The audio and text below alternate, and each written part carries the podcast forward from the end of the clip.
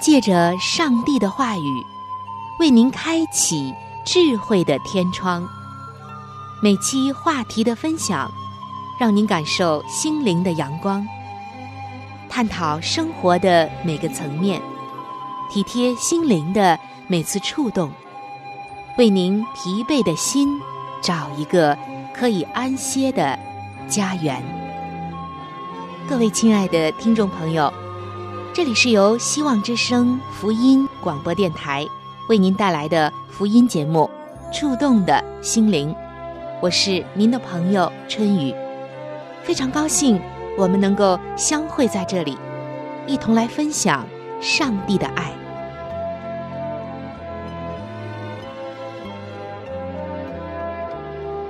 各位亲爱的听众朋友，平安！在本期的节目中。春雨将继续的和你分享上期节目没有分享完的圣经当中的一个重要的信息，也可以说是一个故事，叫做被击打的磐石。在这个故事中，上帝要我们深深思考很多很多的事情，而很多人读了这个故事，往往会对上帝有误解，而圣经。是需要我们不断的探索、不断的祷告来明白的。它就像一本隐藏的珍宝，只有不断挖掘的人才能得着。首先，简单的回顾一下我们上期节目所说的内容。主耶稣基督就是生命的泉源。在旧约圣经中，写到以色列人过旷野的故事，我们看到。他们常常在沙漠之中行走，他们的行程常常是在沙漠之中。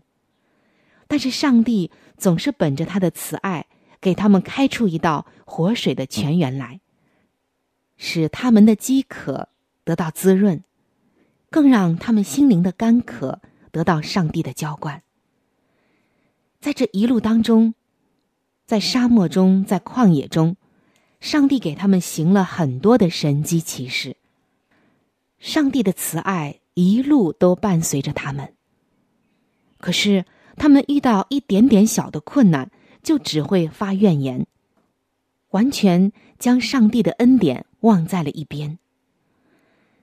就在快要进入到上帝应许给他们的迦南美地的时候，水源断绝了，因为。已经可以找到水源了，不需要再供给。原来，他们将要经过一个水源丰富、土地肥沃的地带，而在这里，水源虽然已经断绝，但这是给他们一个机会，使他们在这个很短的时间内，凭着信心而不凭着眼见向前迈进。但是。他们表现出来的却是暴躁和忘恩以及埋怨的精神。他们不断的埋怨他们的领袖摩西和亚伦。于是，摩西和亚伦就到营外的这个空地来求告耶和华。上帝就指示他们的领袖摩西说：“你要拿着杖去和你的哥哥亚伦招聚会众，在他们跟前。”吩咐磐石发出水来，水就从磐石流出给会众。但是，当他们伟大的领袖摩西看到自己的百姓一而再、再而三的，只是显出了暴躁和埋怨的精神，他忍了多年，此时忍耐不住了。他说：“你们这些背叛的人，听我说。”我们为你们使水从这磐石中流出来吗？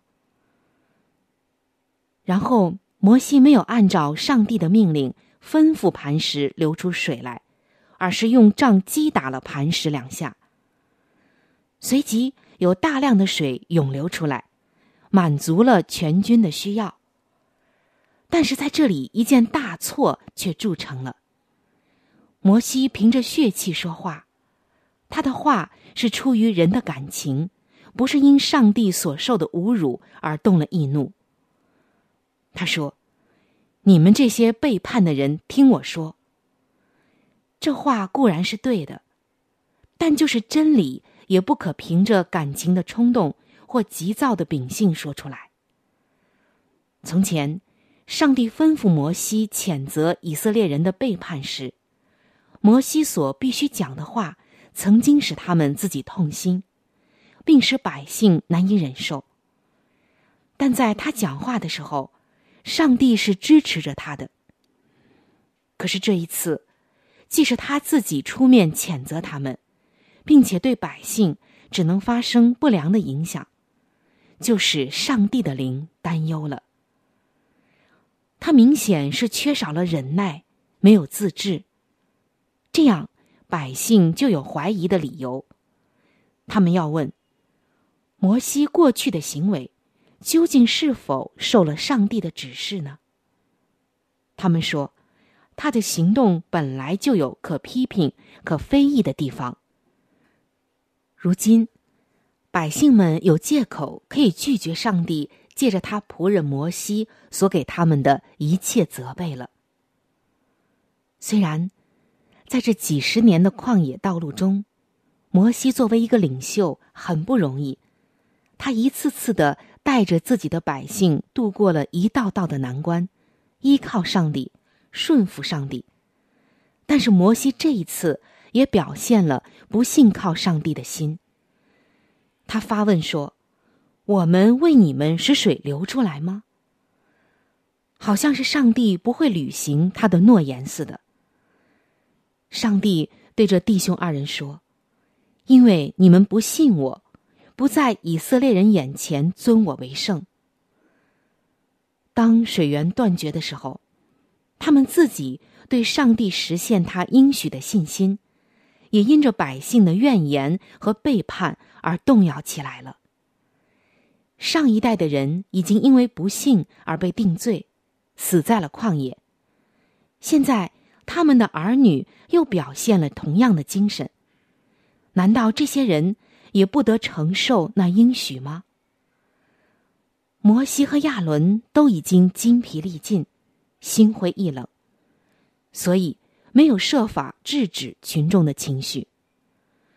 如果他们自己能对上帝表现毫不怀疑的信心，或许能把这事向百姓说明，使他经得起这一次的试验。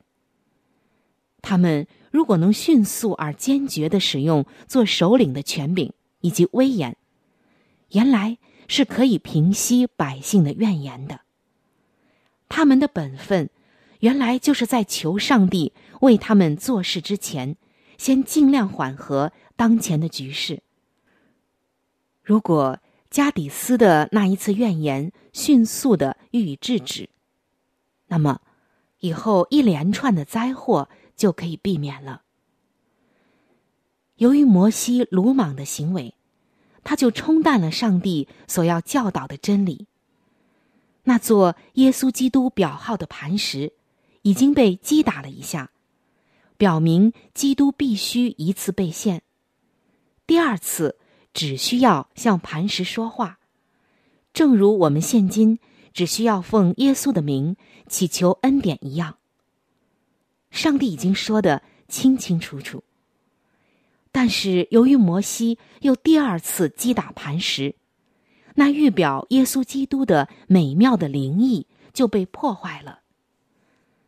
还有，摩西和亚伦已经僭越了那仅仅属于上帝的权柄。这次的事件既然需要上帝出来干涉，就说明了这个问题的严重性。作为以色列的领袖，摩西理当利用这个机会，来改善百姓对敬畏上帝的印象，并加强他们信靠上帝的大能与良善的心。可惜，作为领袖的摩西还有他的哥哥亚伦，却怒气冲冲的大声的呼喊说：“我们为你们使水从这磐石中流出来吗？”可见。他们是自居于上帝的地位，好像能力是在他们这具有血肉之体的弱点和情欲的世人身上。摩西因为百姓不断的埋怨和叛逆，不胜厌烦，竟然忘记了他全能的帮助者。他既没有了上帝的力量，就暴露了血肉之体的软弱，使他一生的历史上沾染了一个污点。摩西原来是可以保持纯洁的，保持坚定和无私的人格，直到工作的结束。可惜他这一次终于被试探所胜了。当他理应尊崇并高举上帝的时候。却没有这样做，甚至也显出了急躁的性情。百姓的恶行虽然那样惹了摩西和亚伦的气，但这次上帝并没有对百姓宣布什么刑罚，一切的责备都落在这两位领袖的身上了。因为这两个身为上帝代表的人没有能够荣耀他。摩西和亚伦。曾以为自己是受了冤屈，并没有认清楚百姓的怨言不是向他们发的，而是向上帝发的。他们因为单顾着自己，并怜惜自己，所以不知不觉的陷入到罪中，以至于没有能够帮助百姓看清自己在上帝面前所有的大罪。上帝立刻。就向摩西和亚伦宣布了严厉的刑罚。圣经在这段故事中记载说，耶和华对摩西、亚伦说：“因为你们不信我，不在以色列人眼前尊我为圣，所以你们必不得领这会众进我所赐给他们的地去。”这里是说，他们必须在过约旦河之前。与背叛的以色列人一同死在旷野。如果摩西亚伦因上帝的警告和责备而存有自尊的心，或感情用事，那么他们的罪就必然更加的严重了。但他们这一次并不是故意犯罪的，他们是被突然的试探所胜，而且已经立刻痛心悔改。上帝。也接纳了他们的悔改，但因为他们的罪在民间能发生不良的影响，所以上帝不能免去他们的刑罚。在这里，亲爱的听众朋友，你可能觉得上帝过于严厉，过于冷酷。其实，这是我们对上帝的误解。相信通过下面的分享，你就会明白。上帝的心究竟是怎样的？我们接着往下看。摩西并没有隐瞒自己所要受的刑罚。他告诉百姓说：“他既没有将荣耀归于上帝，所以就不能引领他们进入应许之地了。”他叫他们注意那落在自己身上的严厉的刑罚。并思考上帝必将如何看他们所发的怨言，就是他们将他们自己的罪所导致的刑罚，都加在摩西不过一个人的身上。摩西也告诉他们，自己曾经如何的恳求上帝免去他的刑罚，而未蒙应允。摩西说：“但耶和华因你们的缘故向我发怒。”不应允我，亲爱的弟兄姐妹，在每一次遇到艰难或试炼的时候，以色列人总是责怪摩西为什么领他们从埃及出来，好像上帝在这件事上没有一点点关系似的。在他们的全部行程中，每当他们为路上所遭遇的艰难诉苦，并埋怨他们的领袖时，摩西总是告诉他们说：“你们的怨言是向上帝发的，那为你们施行拯救的不是我，乃是上帝。”但是这一次，他在磐石前所说的急躁的话：“我们为你们使水流出来吗？事实上就承认了他们责难的借口，证明了大家的怨言是有理由的。上帝之所以不准摩西进入应许之地，就是要把这种印象永远的从百姓的心中除去。这就是一个明确的凭据，证明他们的领袖并不是摩西，而是上帝所说的那位大能的使者。论到这些，圣经记载道：“看哪。”我差遣使者在你面前，在路上保护你，领你到我所预备的地方去。他是奉我名来的，你们要在他面前谨慎，听从他的话。摩西说：“耶和华因你们的缘故向我发怒。”以色列众人的眼目都在注视着摩西，而他的罪。是一定会牵连到那拣选他做他子民领袖的上帝身上。全体的会众都知道这一件过失。如果上帝把他轻轻的放过，就一定会使人得到一个错误的印象，以为那些身负重责的人，在刺激之下偶然有不幸和暴躁的表现，是可以原谅的，是无所谓的。但是，当上帝宣布摩西亚伦因犯了这一件罪，所以不能进入迦南的时候，百姓就知道上帝是不偏待人的。凡是违反律法的，他是一定要刑罚的。以色列人的历史写在圣经上，是要作为后世的教训和借鉴。将来的世代。人人都一定看出天上的上帝是一位不偏袒人的主宰。他万不以有罪的为无罪，也不以无罪的为有罪。可惜的就是，很少有人能够体会到罪的极端邪恶。世人往往暗自庆幸，以为上帝既然是如此的良善，就不会刑罚罪人了。但是，在圣经历史的光照下，可以清楚的看出来，因上帝的良善和他的慈爱，使他不得不把罪当作破坏宇宙安宁和幸福的祸害来处理。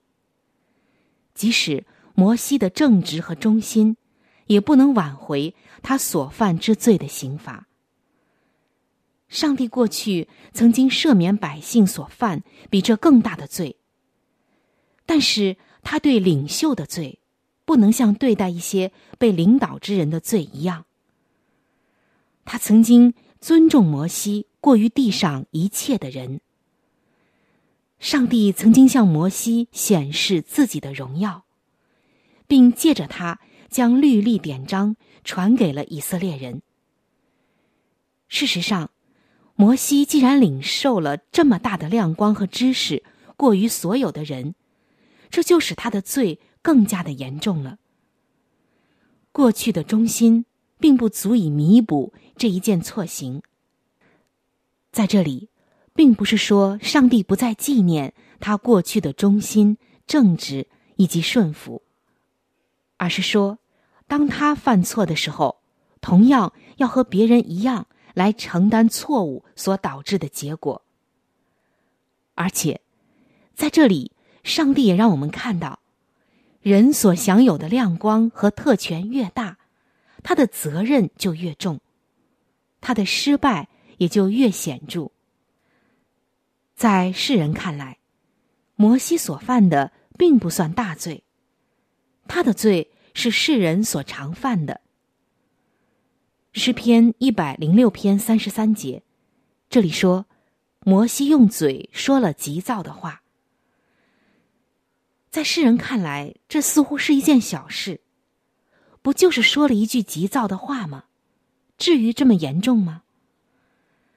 但是上帝对待他最忠实、对器重的仆人所犯的这罪，尚且如此严厉，可见上帝对别人更是如此，也可见上帝是多么的恨恶罪。但是我们知道，最终上帝还是爱摩西的，还是给了他一个公平的结果。当时，那些自高自大的精神和责怪弟兄的习性，都是上帝所不喜悦的。凡是放纵了这些罪恶的人，就会令人怀疑上帝的工作，并使怀疑派更有不幸的借口。所以，我们看到，一个人的地位越高，影响越大，他就越有培养忍耐和谦卑美德的必要。那恶者撒旦，如果能够引诱上帝的儿女，尤其是那些在圣宫上身负重责的人，把上帝当得的荣耀归给自己，撒旦就会非常的得意，因为这样就是使他得到了一次胜利，而他自己就是这样堕落的，而且。这也是他引诱别人败亡的最有效的方法。上帝在圣经中留下许多的教训，指出自高自大的危险，原来是要我们防备撒旦的诡计。我们情感的每一个冲动，胸中的每一个才能，或内心的每一个意向，都必须时时刻刻的在上帝圣灵的管理之下。只要我们给撒旦留一点点的地步，上帝赐人的每一个福慧和他让人遭遇的每一个试炼，撒旦就都能够来利用，并且他必定利用来试探、摧毁，并且毁灭我们。所以，不论一个人所受的属灵的光照是如何的大，所想的恩典和福慧如何的多。他也必须时时刻刻谦卑的行在上帝的面前，并且凭着信心恳求。上帝就要指引他每一个思想，管理他每一个情感。凡是自称敬谦的人，都有保守自己心灵的神圣责任，在极大的刺激之下，要运用自制的能力。摩西身上所负的责任的确非常的重大，而且很少有人会受到像他那么厉害的试验。然而，这并不足以能够原谅他可以犯罪。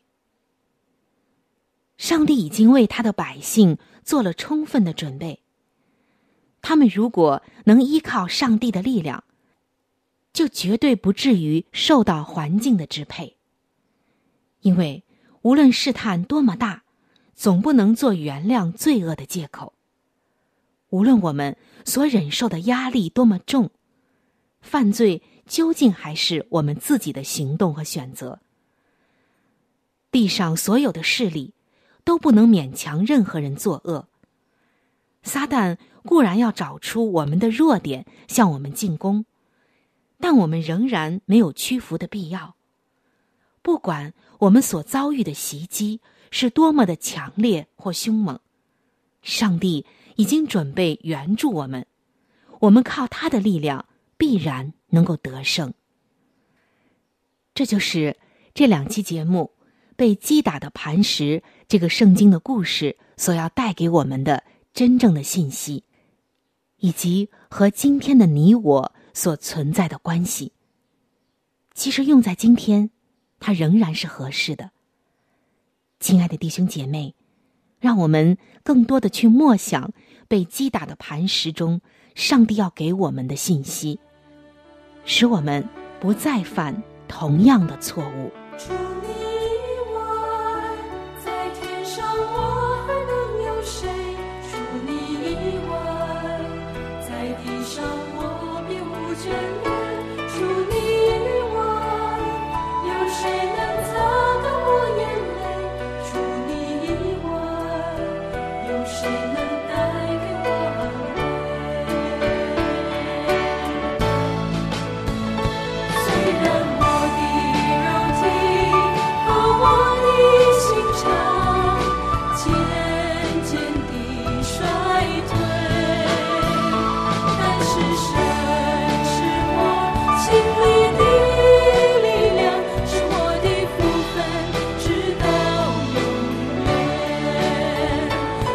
Yeah.